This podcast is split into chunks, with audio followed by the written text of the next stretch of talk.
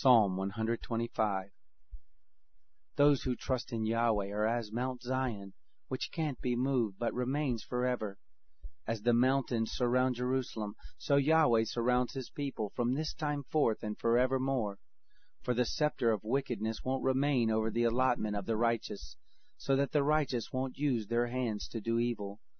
Do good, Yahweh, to those who are good, to those who are upright in their hearts.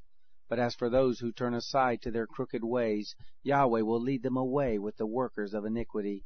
Peace be on Israel.